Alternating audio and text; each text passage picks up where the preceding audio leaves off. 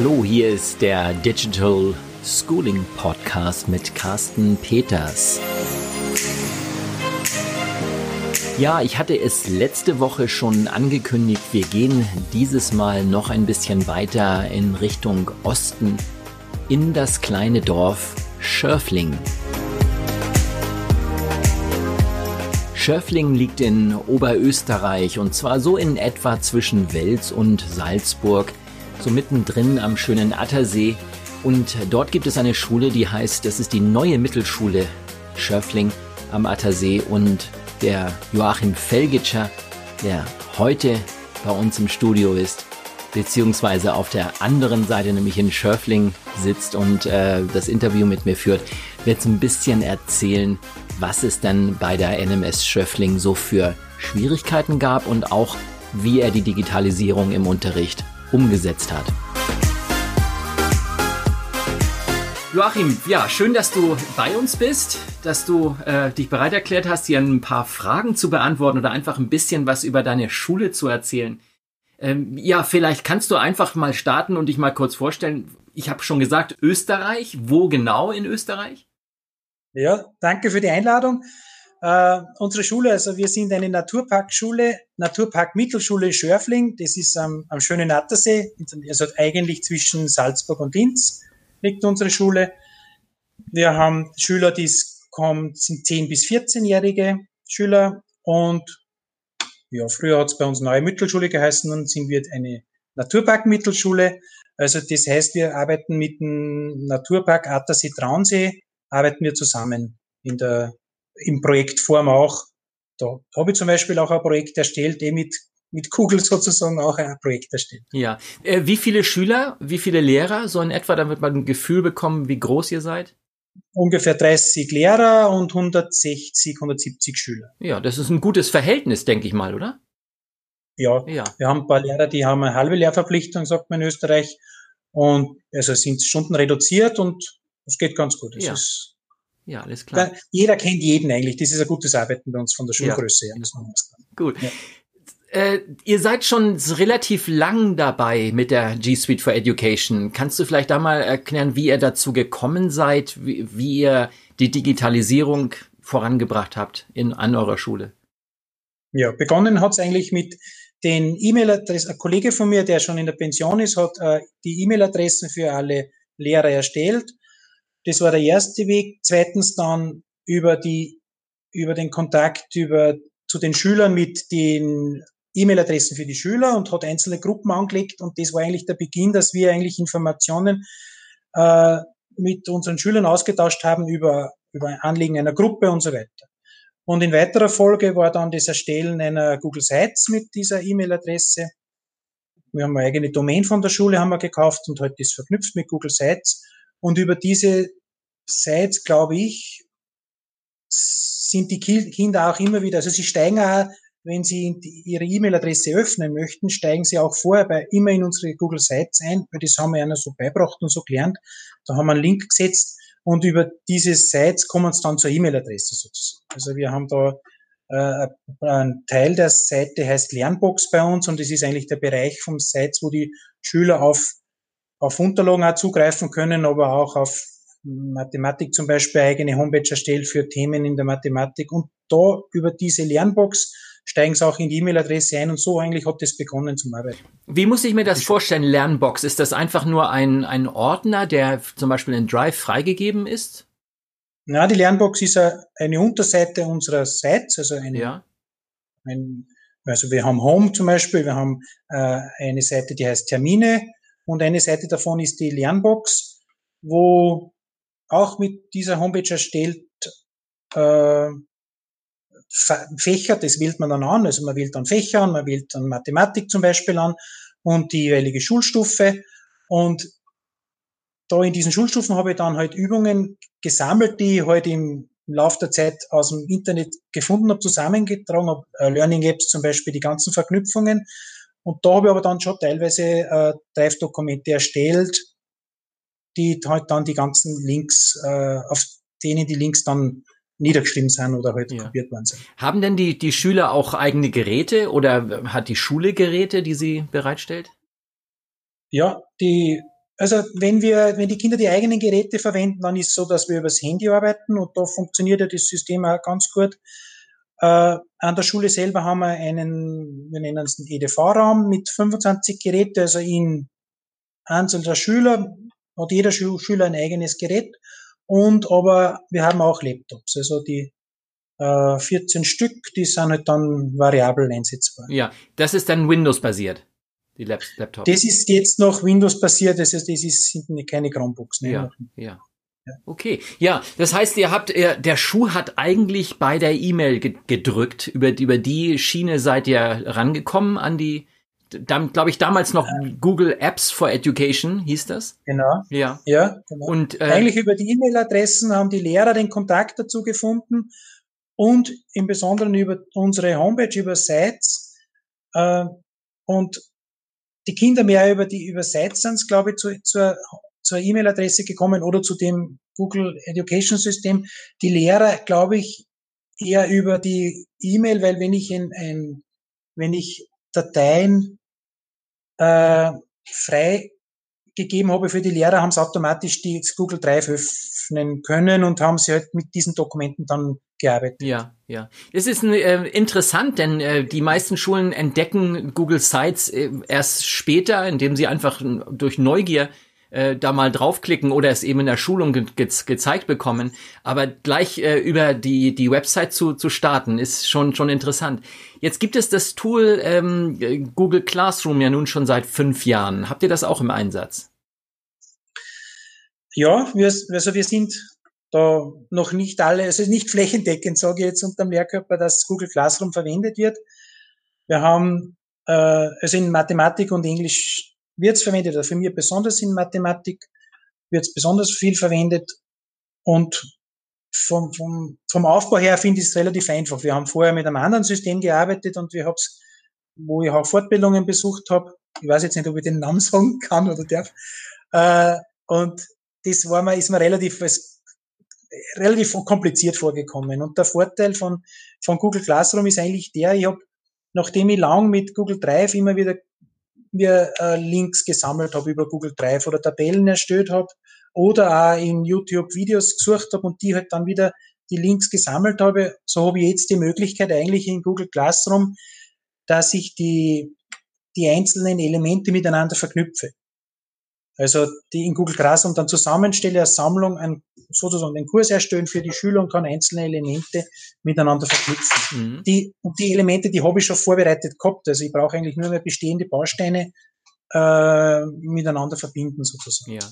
Wie, wie läuft das denn bei euch mit der, mit der Lehrerfortbildung? Also wenn du jetzt, du bist jetzt so ein sehr proaktiver, der sich die Dinge selber vermutlich beibringt äh, oder sich die Schulungen selber sucht. Wie, wie schaffst du es, dass du deine anderen Kollegen alle mitziehst?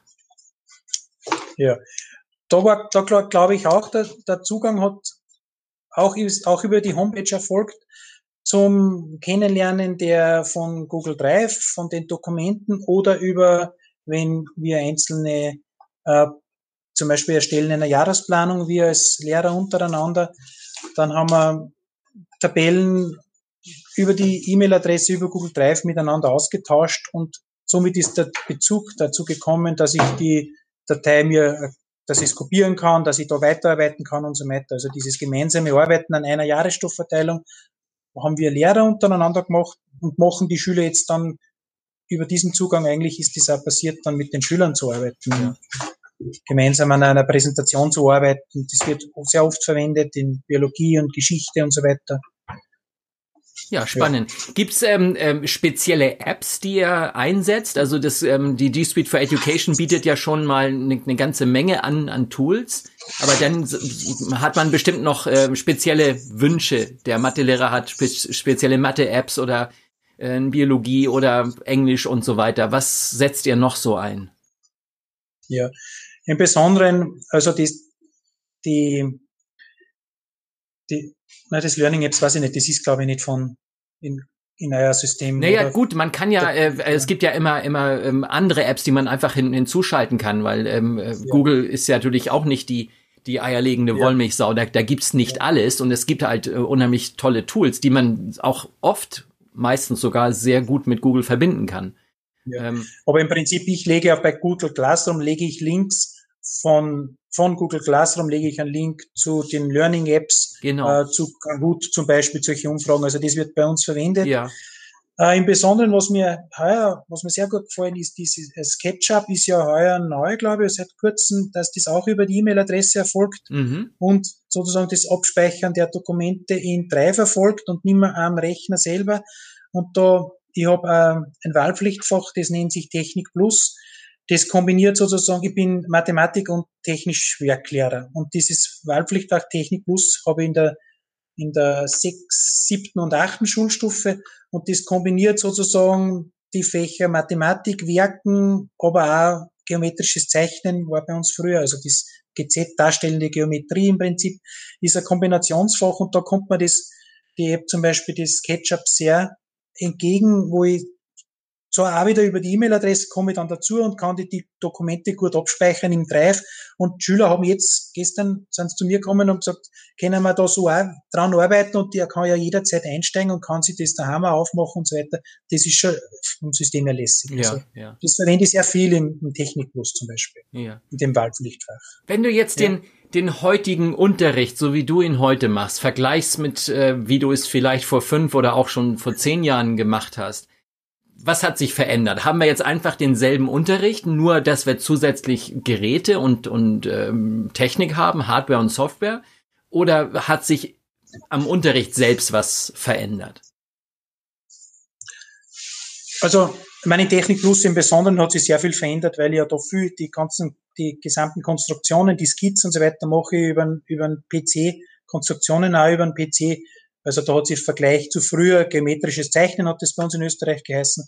Da hat sich also ganz gewaltig was verändert von, von, vom Konstruieren. Also da hat man ja über die, früher hat man halt in der Fläche gearbeitet und jetzt tun wir räumlich konstruieren. Also das war, da war ganz entscheidend das Gerät im Einsatz. Oder es hat eigentlich eine Veränderung hat sich da ergeben. In Mathematik im Besonderen bei mir auch, weil ich verwende zum Beispiel, fällt mir gerade eine SEP auch GeoGebra mhm. viel. Das ist auch wieder, da bin ich auch wieder im Bereich der Geometrie mit Konstruktionen und wir haben ja bei uns das System des Team-Teachings. Das heißt also, wir, pro Klasse, meine erste Klasse zum Beispiel sind jetzt 23 Schüler, habe ich eine Kollegin dabei und wir dann uns auch oft teilen. Das, das heißt, die eine Einheit macht die Kollegin im, im Klassenraum herkömmlich Konstruktion mit Zirkel, Lineal und Bleistift und ich mache auch eine Konstruktion mit den Schülern, aber am PC mit GeoGebra zum Beispiel oder so. Ja. Also das hat sich schon sehr, sehr verändert vom Ablauf her, wie man es organisiert und so weiter, wie man wie man es einsetzt. Ja, das heißt, der Zirkel und der Bleistift sind immer noch Teil des, des Unterrichts. Auf alle Fälle. Ja. Auf, auf alle Fälle auch, wenn ich zum Beispiel GeoGebra hernehme, wir haben auch Übungen, also ich auch wieder, wir haben in, in Oberösterreich sehr viele, die sich da sehr damit beschäftigen, auch von den Fortbildungen her. Und die haben dann eigene Seiten, zum Beispiel äh, zweite Klasse jetzt Streckensymmetrale konstruieren. Kann ich bei GeoGebra nachschauen und dann kann ich Schritt für Schritt das äh, erlernen oder nachzeichnen. Das heißt, ich arbeite da so, dass sie, dass die Schüler vor sich den PC liegen haben äh, und klicken dann auf Weiter. Dann, dann steht halt da äh, oder also teilweise auch mit, mit also verbal. Jetzt einer gesagt, jetzt zeichnest du halt eine Strecke, dann tust du die Strecke beschriften und so weiter. Also die, sie lernen die Konstruktion auch, indem sie äh, den Laptop als Vorlage sozusagen verwenden. Ja. Also das ist auch bei GeoGebra ganz spannend. Ja, spannend. Äh, in welche Richtung soll, soll es gehen bei euch? Habt ihr Pläne so für das nächste Jahr, nächsten zwei, drei oder auch fünf Jahre? Was denkst du, was ist, was sind so die nächsten Schritte bei euch? Ja, die digitale Grundbildung ist ja bei uns im, im, im Lehrplan sozusagen verhaftet. Also es soll, soll eigentlich immer in, es gibt fixe Unterrichts bei uns in der ersten und zweiten Klasse Stunden, wo rein im EDV-Raum digitale Grundbildung vermittelt wird. Es soll aber auch und es muss auch von der Stundenanzahl her auch parallel im Unterricht erfolgen. Und da glaube ich, jetzt einmal mit Mathematik bin ich ganz auf einem ganz guten Weg. Und, oder in Biologie, Geschichte. Also wir haben unsere, wir haben eigentlich die digitale Grundbildung in den aufgeteilt, je nach, je nach Fach sozusagen, je nach Fachrichtung, zum Beispiel Biologie, Geschichte, die arbeiten mehr mit Google Präsentation dass sie sich gegenseitig Präsentationen freigeben und so weiter.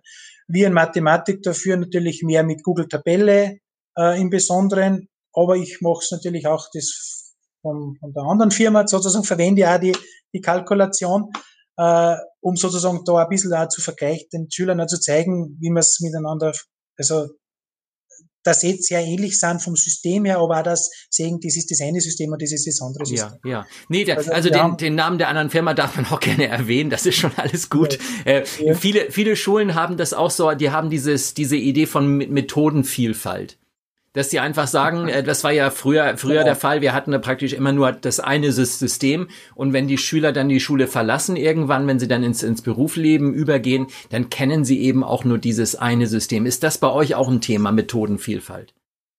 Ja, im Besonderen da, wenn es zum Beispiel in die Richtung geht, ist schon so, dass wir haben äh, Lehrer, die sind halt mit dem einen Produkt sehr gut vertraut und arbeiten sehr viel mit den Schülern damit und die anderen haben, verwenden halt ein anderes Produkt und finde in Ordnung so, dass die Schüler wirklich kennenlernen, was kann ich mit dem einen oder mit dem anderen machen ja. oder sich das zu vergleichen und so weiter. Also dies äh, wird auch nicht von uns, wird auch von der Direktion aus nicht vorgeschrieben, welches System wir verwenden äh, müssen oder dürfen ja, sozusagen. Ja. Also da haben wir freie Hand. Genau. Was ja auch gut ist. So. Ich möchte noch mal einen, einen gleichen Sprung ganz zurück machen an, an den Anfang äh, unserer Unterhaltung. Du hast erzählt, eure Schule ähm, macht irgendwas mit Natur, ein Naturprojekt. Ja, genau. Ja. Mhm. Ähm, das klingt für mich jetzt erstmal so ein bisschen wie, wie Gegensatz zur Digitalisierung. Natur und Digitalisierung, das scheint mir, erscheint mir ja. ein, ein Kontrast zu geben. Ja, wir haben das letzte Projekt, das ist ein, ein relativ großes Projekt gewesen. Wir haben bei uns in Schörfling eine ganz schöne Allee, äh, Fußgängerbereich, Fußgängerzone sozusagen, eine Allee, wo alle alte Obstbäume gestanden sind. Und die sind, die sind dann schon kaputt worden und so weiter. Und jetzt ist die Idee entstanden, dass wir in Zusammenarbeit mit dem Naturpark, dass die Allee wieder neu bepflanzt wird. Und da sind wir als, also die, die Idee ist von der Gemeinde gekommen, vom Tourismusverband, vom Naturpark und wir als Schule sind auch dazugekommen, weil unsere Schüler dann, also im Besonderen im Biologieunterricht mit der Kollegin und ich und ich im, im digitalen Bereich, der sozusagen das aufbereitet hat, wir haben uns also dann mit den Bäumen, mit den Obstbäumen beschäftigt, die, die neu bepflanzt werden. Wir haben, Schüler haben, in, das haben sie in Google Drive zum Beispiel gemacht, haben über die einzelnen Obstbäume, haben sie Informationen gesammelt, haben äh, Links gesammelt, haben äh, Videos gesammelt also, und haben dann aber ein Google Drive Dokument erstellt, über diesen Obstbaum und sozusagen als Erklärung dieses Baumes.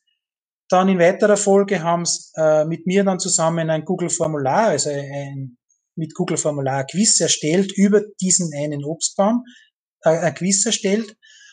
Und über einen QR-Code haben wir, habe ich das, dann das wieder dem Naturpark geschickt und die haben so Tafel draus gemacht. Und jetzt ist eigentlich bei uns so, da war letztes Jahr dann die Eröffnung, wenn du dorthin gehst, kriegst eine kurze Erklärung über eine Tafel und du kannst dann mit deinem Handy, kennen die, die Gäste, die Touristen, die Eltern, die Kinder, je nachdem wer, kann zu dem Baum hingehen, den, scannt den QR-Code und kommt dann über den QR-Code, kommt er dann zum, zu dem Dokument, was der Schüler erstellt hat, also die Erklärung von dem Obstbaum, was sind das für Obstsorten, wie wird das, wie kann man das Obst verwenden, wann, wann blüht der Baum, ist auch mit Bildern hinterlegt, wie schaut die Frucht aus und so weiter. Und wenn man dann auf Weiter klickt, kommt man dann zu dem, zu dem Quiz, wo die Schüler dann das, was die Schüler erstellt haben. Dann kannst du als Tourist oder als der, der die Allee besucht, das Quiz machen und dann auf Auswertung schicken und dann kriegst du eine Auswertung, ob du es gut gemacht hast oder ob du was falsch gemacht hast, mit der Erklärung, was richtig und was falsch war. Ja, Schule. Das war ein ganz großes Projekt nächstes, letztes Jahr, was wir Ja, das heißt, ihr als, als Schule habt sozusagen auch dem, der, der Gemeinde einen Mehrwert geboten, indem ihr einfach ja, Dinge, total, Dinge produziert, die natürlich dann wieder Touristen mit, zugutekommen. Mit, mit Sicherheit. Also ja. Also diese QR-Codes jetzt sind auf so Alu Compound-Platten oder wie das heißen, ist das drauf. Also das ist eigentlich wertstabil sozusagen, auch ist auch angebracht auf die Bäume und den, den, man kann den Baum scannen sozusagen und dann bearbeiten. Ja. Ja. Während man den Spaziergang durch diese Allee macht. Ja. Also ist eine super, super Sache. Das war das eine Projekt in Zusammenarbeit, was ich gemacht habe, digitales Projekt mit Biologie, also auch mit, wir haben auch eine Fotogruppe, die hat dann das äh, mit Fotos begleitet sozusagen. Ja. Also weil auf der Homepage, da ist, ist eine eigene Homepage dann entstanden auch, über die, wenn man auf unsere Hauptseite kommt, kommt man dann zu, zu dieser Homepage nur über Bezug nehmend auf diese Karl Hauseler Lied. Ja, schön. Ja, ja, den Link können wir dann ja auch noch in die in die Show Notes legen, dass dann jeder nochmal noch mal rauf äh, schaut und dann mhm. können wir vielleicht ja. ja mal mal messen, ob sich tatsächlich dann die die Anzahl der, der Touristen in Schörfling steigert. Genau. Toll, ja, genau. ja, wäre zu hoffen. Ja, äh, Joachim, das war sehr, sehr spannend, sehr interessant, alles, was an eurer Schule da so, so passiert. Und äh, ja, ich, ich wünsche euch auf jeden Fall viel, viel, viele weitere Projekte. Ja, danke für, für die Zukunft und mal sehen, dass das weitergeht. Äh, ihr seid ja auch auf unserer Karte drauf. Das heißt, wenn jemand möchte, kann er dich auch, glaube ich, gerne kontaktieren und äh, einfach ja. mal äh, zu, zu hören, was, wie ihr es macht, wie ihr Dinge angeht und wie ihr Dinge macht. Um, ich denke, viele Schulen haben gerade jetzt in dieser Zeit einfach Fragen und äh, müssen sich orientieren, müssen sich teilweise auch entscheiden für für Dinge und es ist immer schön von anderen Schulen dann zu hören, wie die das so machen. Ja, ja. sicher, kannst du jederzeit mehr melden. Ja, alles klar. Ja, Joachim, vielen Dank denn. Ja, danke ebenfalls, Carsten.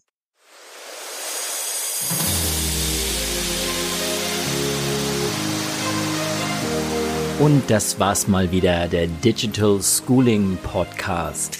Eine neue Episode kommt bald wieder. Ich möchte noch ganz kurz mal auf äh, die Karte eingehen, die ich nur ganz kurz im Interview mit Joachim Felgitscher erwähnt habe. Wir haben auf unserer Website digitalschooling.de, digitalschooling.at oder auch digitalschooling.ch eine Karte, eine Google Map, auf der sich ganz viele Schulen eingetragen haben. All diese Schulen, es gibt sehr viel mehr Schulen, die die G Suite for Education nutzen. Hier sind alle Schulen drauf, die zugestimmt haben, die gesagt haben, ja, wir tauschen uns auch gerne mit anderen Schulen aus. Also, ich möchte jeden einladen, einfach mal auf die Seite zu gehen, Digital Schooling eben mit der Endung .de.at oder .ch, um zu schauen, ob äh, die äh, eigene Schule vielleicht auch auf der Karte schon drauf ist und wenn nicht, würden wir natürlich gerne Sie, Ihre Schule, deine Schule mit auf diese Karte aufnehmen. Denn wenn sich Schulen untereinander austauschen, und das ist auch der Sinn und Zweck dieses Podcasts, man lernt praktisch aus den Fehlern und auch den Dingen, die, die sehr gut gelaufen sind an den Schulen. Also, auf die Seite schauen, bin ich drauf, bin ich nicht drauf Bitte eintragen, bitte mitmachen. So können sich die Schulen besser vernetzen. Ich bedanke mich noch einmal fürs Zuhören. Mein Name Carsten Peters von der Firma Digital Schooling. Bis zum nächsten Mal.